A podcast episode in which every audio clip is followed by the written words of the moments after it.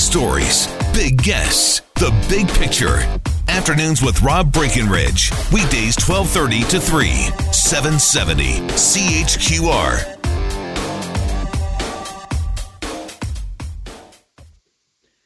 After a fairly busy summer in Alberta politics with the UCP merger vote and then the UCP leadership race, we are facing the beginning of a new chapter in certainly provincial politics in the province, and that's involving a unified official opposition that is going to, for the most part, unified. We'll get into some of the little nooks and crannies of that in a moment, but for the most part, a much larger opposition to the government, a new leader a new direction going forward and some other changes that we're seeing in the legislature itself. Actually, CBC had an interesting piece looking at all of the different movements, the people that are sitting as independents, the people that are now sitting with the Alberta Party, the new cabinet minister in the uh, NDP government, who was formerly a PC MLA, Sandra Jansen. We've got all of these other things. One of the distinctions, though, is Derek Fildebrandt, the MLA for Strathmore Brooks, sitting as an independent. Now, I wanted to bring in Derek Fildebrandt on the show to talk about the road forward here for the UCP and for him in this new year and this new session of the legislature. Derek Fildebrandt, good to talk to you, sir. Thanks for coming on the show today. Hey, thanks for having me.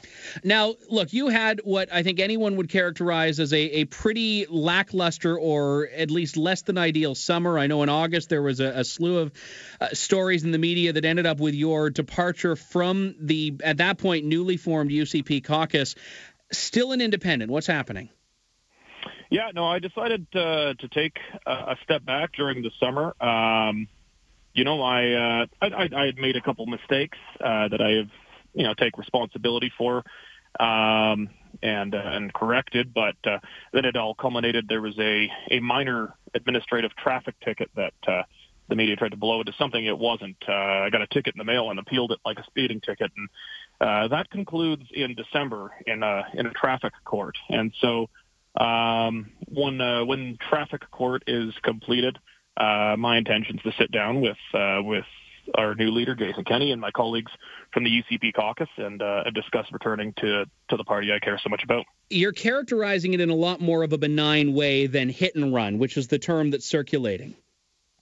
Yeah, yeah, that uh, generally refers to um, actively, you know, hitting someone or something with your vehicle and fleeing the scene. Uh, the uh, without getting into too many of the details of it, uh, someone uh, I think mistakenly I uh, bumped into their bumper with uh, my truck at Edmonton a year and a half ago uh, while uh, leaving street parking.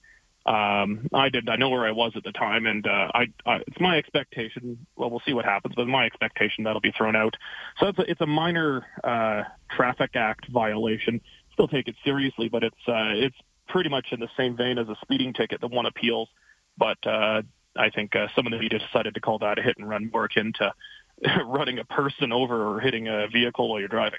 I think the most unfortunate part about this for you is obviously the timing. This was coming when people were still dealing with the Airbnb rental that you did reimburse the government for, and also further to that, the, the, the double billing on meal expenses, a small amount, but still, for a guy who's always held himself up as the crusader for the taxpayers, does this compromise the mandate that you were really elected for? Having this, even if it is in the past and you're moving on, does this mm-hmm. compromise your legitimacy to your constituents? Uh, well, I, I spent a lot of time speaking with my constituents one on one. I've made hundreds and hundreds of phone calls, spoken to thousands of people in my constituency, and the vast majority, I think, are understanding. Um, and actually, to be clear, there was never a reimbursement because I never, uh, you know, I, I rented my place out when I was in Edmonton, like uh, quite a few other MLAs did. I just did so openly and was the only one to pay taxes on it. But uh, I I recognize that uh, folks didn't think that was the right thing to do. And so what I did is I, I had made uh, two and a half thousand dollars a year from changing sheets and cleaning toilets in my apartment. Uh, and uh, what I did is I took that uh, two and a half thousand dollars and donated it to the provincial debt. So it was actually a net plus. It uh, was never a reimbursement. Um, but yeah, no, there had been a series of things. Uh, double billing was $192 over two and a half years. There had been some administrative errors in the office for, um, and I, I'd have a Christmas dinner for my staff in Edmonton, and then uh, you know accidentally someone had processed uh, that I'm supposed to be paid for being away and in the capital that year uh, that that day. So that worked out to 192 bucks over two and a half years. it's a small amount of money, but it's still important that we value every single tax dollar because the small stuff does matter, and we have to lead by example. I heard Jeromy Farkas on your show yesterday. That's a great example of, of a public official leading uh, by example. And, I, and I've really built um, what I believe in public service on in doing that. I worked hard to make sure we uh, canceled a lot of the perks and payments for Alberta politicians and federal politicians, reforming the federal pension plan.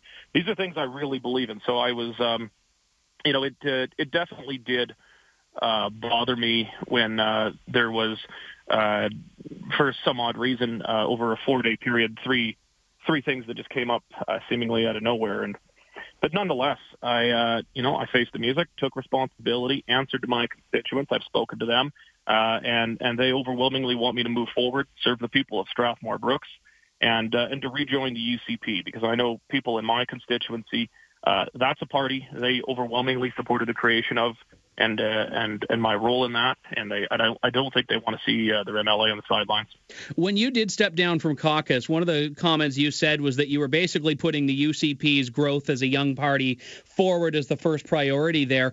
When you go back into that caucus, assuming that happens, and, and Jason Kenney has said once the legal issues are behind, that's something he's open to what will you do to make sure this doesn't dog that party? Because it sounds like you don't have anything bad to say about the UCP itself, but how will you make sure that it, they aren't tarnished by this stuff that even if you're trying to move beyond it personally, is still out there? Well, as I said, I take I take responsibility, but I think uh, you know people have to take things uh, beyond just the headlines of what the media say or or what the NDP say. People, we should remember this all happened in the context of of a leadership race and all the machinations that take place in that. Um, I didn't want it to distract. We are a brand new party. I didn't want it to distract from the leadership race. That leadership race is now over. Um, but you know, I I live according to uh, how I preach for for public service. I uh, I pay for a lot, as many MLAs do. I pay for a lot out of pocket uh, because I love doing the job. It's a privilege to do it, and we're we're paid very well to do it. Um, you know, I think it's it's it's very reasonable what we're paid. We don't need to get any more than we do. Um, but you know what I've done is take responsibility and face the music for it. But what I'm not going to do is, um, you know, uh, give in to what the NDP want, which is uh, for me to go away. I'm not going to uh, allow them to continue to drive this province into the ditch and and try to distract with uh, with with shiny objects like we're seeing in the last little bit here you were in the leadership race, a very vocal supporter of Jason Kenney. And obviously now this is crunch time for whether not just caucus members, which most have without issue, but, but whether voters in Alberta can unite behind him. Why is he the one that is able to really drive that path forward and, and stand up for these values? I mean, why is it that he's the guy that you're confident can do that? Well, I've known Jason for a long time. Um, you know, I've I, I've known him long before I got into politics. We both came from the Canadian Taxpayers Federation and in similar positions, just at very different times. I was I was uh, still in elementary school by the time he finished with the Canadian Taxpayers Federation. But um, he, he is pro- Jason is probably one of the smartest individuals to ever run for office. Uh, but he's not just book smart; he's also street smart and politically smart. He has performed a near miracle uh, in this province, several miracles. He's he has uh, he came in with a bold plan. He told everybody in advance, no one can accuse this guy of having a secret agenda.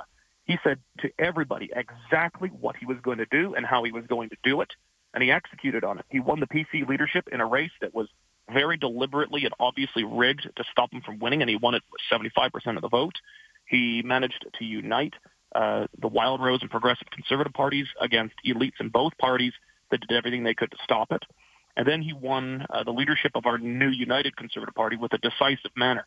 Um, I think he has what it takes. You know, first he united the parties, that he's united conservatives, and I think he has now what it takes to, to unite all Albertans. Because now we have to reach beyond just the the, conser- the you know the conservative activist base. We now have to reach out to every Albertan you know, who believes in individual liberty and free enterprise and responsible government expenditures and try to bring them under a single unified banner moving into the next election.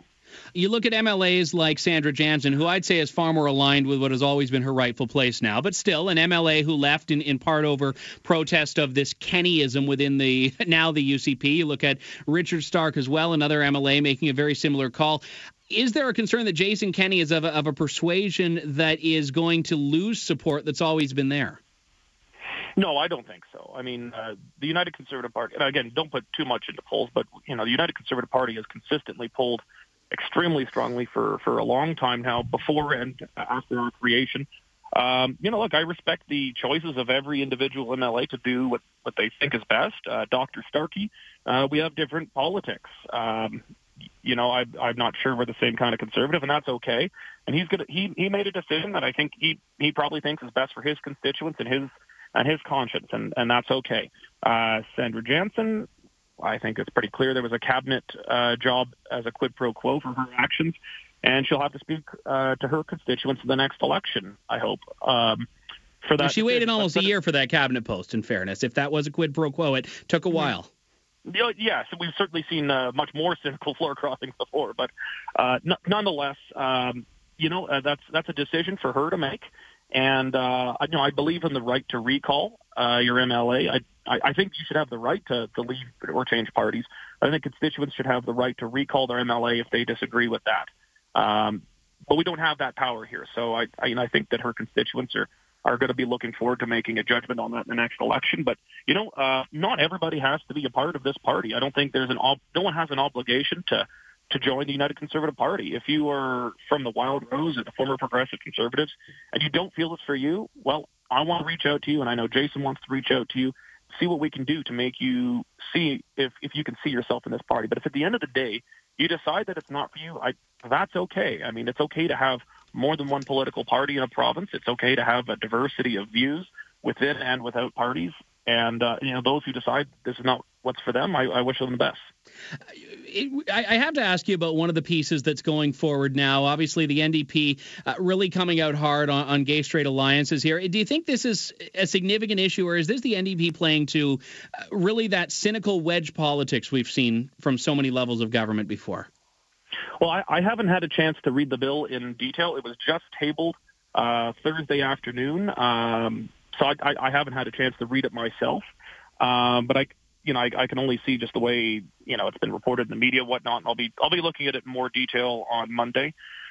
Um, but I'll, I'll say two things. Uh, one is, you know, we need to protect our youth and make sure they're safe and that they have a, a safe learning and home environment. And I can just imagine how difficult it'd be for gay and lesbian kids. Uh, it's difficult enough being a teenager uh, to begin with, but having that curveball thrown at you is just got to make life all the more difficult. We need to support them. But at the same time, I don't, uh, I, I don't like politics that is very intentionally meant to just drive wedge issues, wedges between people. Uh, the NDP's economic record and fiscal record is disastrous, and they're doing everything they can to distract people from that. And uh, you know, I, I'm a parent of a of a very young girl. Um, uh, and I'll also I'll love her and support her no matter who or what she is. But I, I, I can't think of a reason to want to to separate me from my child in any way to to, to lessen the role I have in her life. Nobody loves their parents, uh, their, their children more than their parents. Uh, no government loves children more than their parents. The government should be there to, to, to protect children, uh, but I don't think it should be intentionally trying to drive wedges between people. But is that really the line that you think the UCP needs to be upholding? Focus on the fiscal record, focus on the province's economic performance between now and May 2019? Well, I think those are those are the most important issues, but we do have to address, uh, you know, issues of of our, our, of children's safety and making sure that that particularly vulnerable kids, uh, like gay and lesbian students, are protected. Um, there, there's no way that we should you know leave them in the cold. Like to, they have a gay and lesbian students uh, or kids are have a significantly higher rate of suicide and uh, and, and other addictions issues and homelessness and that needs to be acknowledged. That's something we need to, to take on. But we should not be this is one of those issues where I really don't think we should be trying to politicize between parties. I mean you know, we we can fight uh, till the cows come home on what taxes and spending should be, our economic policies, but this is a particularly fragile area, and I'd, I'd be very loath for any political party in the province to try and use kids in one direction or another as a as a political tool. So you're back. You're here for the long haul now. Absolutely. That's what my constituents told me they want, and that's what I'll be standing for. Derek Fildebrandt, MLA for Strathmore Brooks, currently an independent. Derek, good to talk to you. Thanks for coming on the show today. Thanks for your time. All right. Have a great weekend. When we come back, what do you think? Is he coming back swinging, and is he a welcome voice? If someone's going to stand up for small government, for lower taxes, and someone is going to take accountability, which he says he is. What more do you need from them? What more do you want from them? That's what I want to ask you. 403 974 8255. 403 974 8255. Andrew Lawton here in for Rob on afternoons on News Talk 770. Afternoons with Rob Breckenridge, starting at 1230 on News Talk 770 Calgary.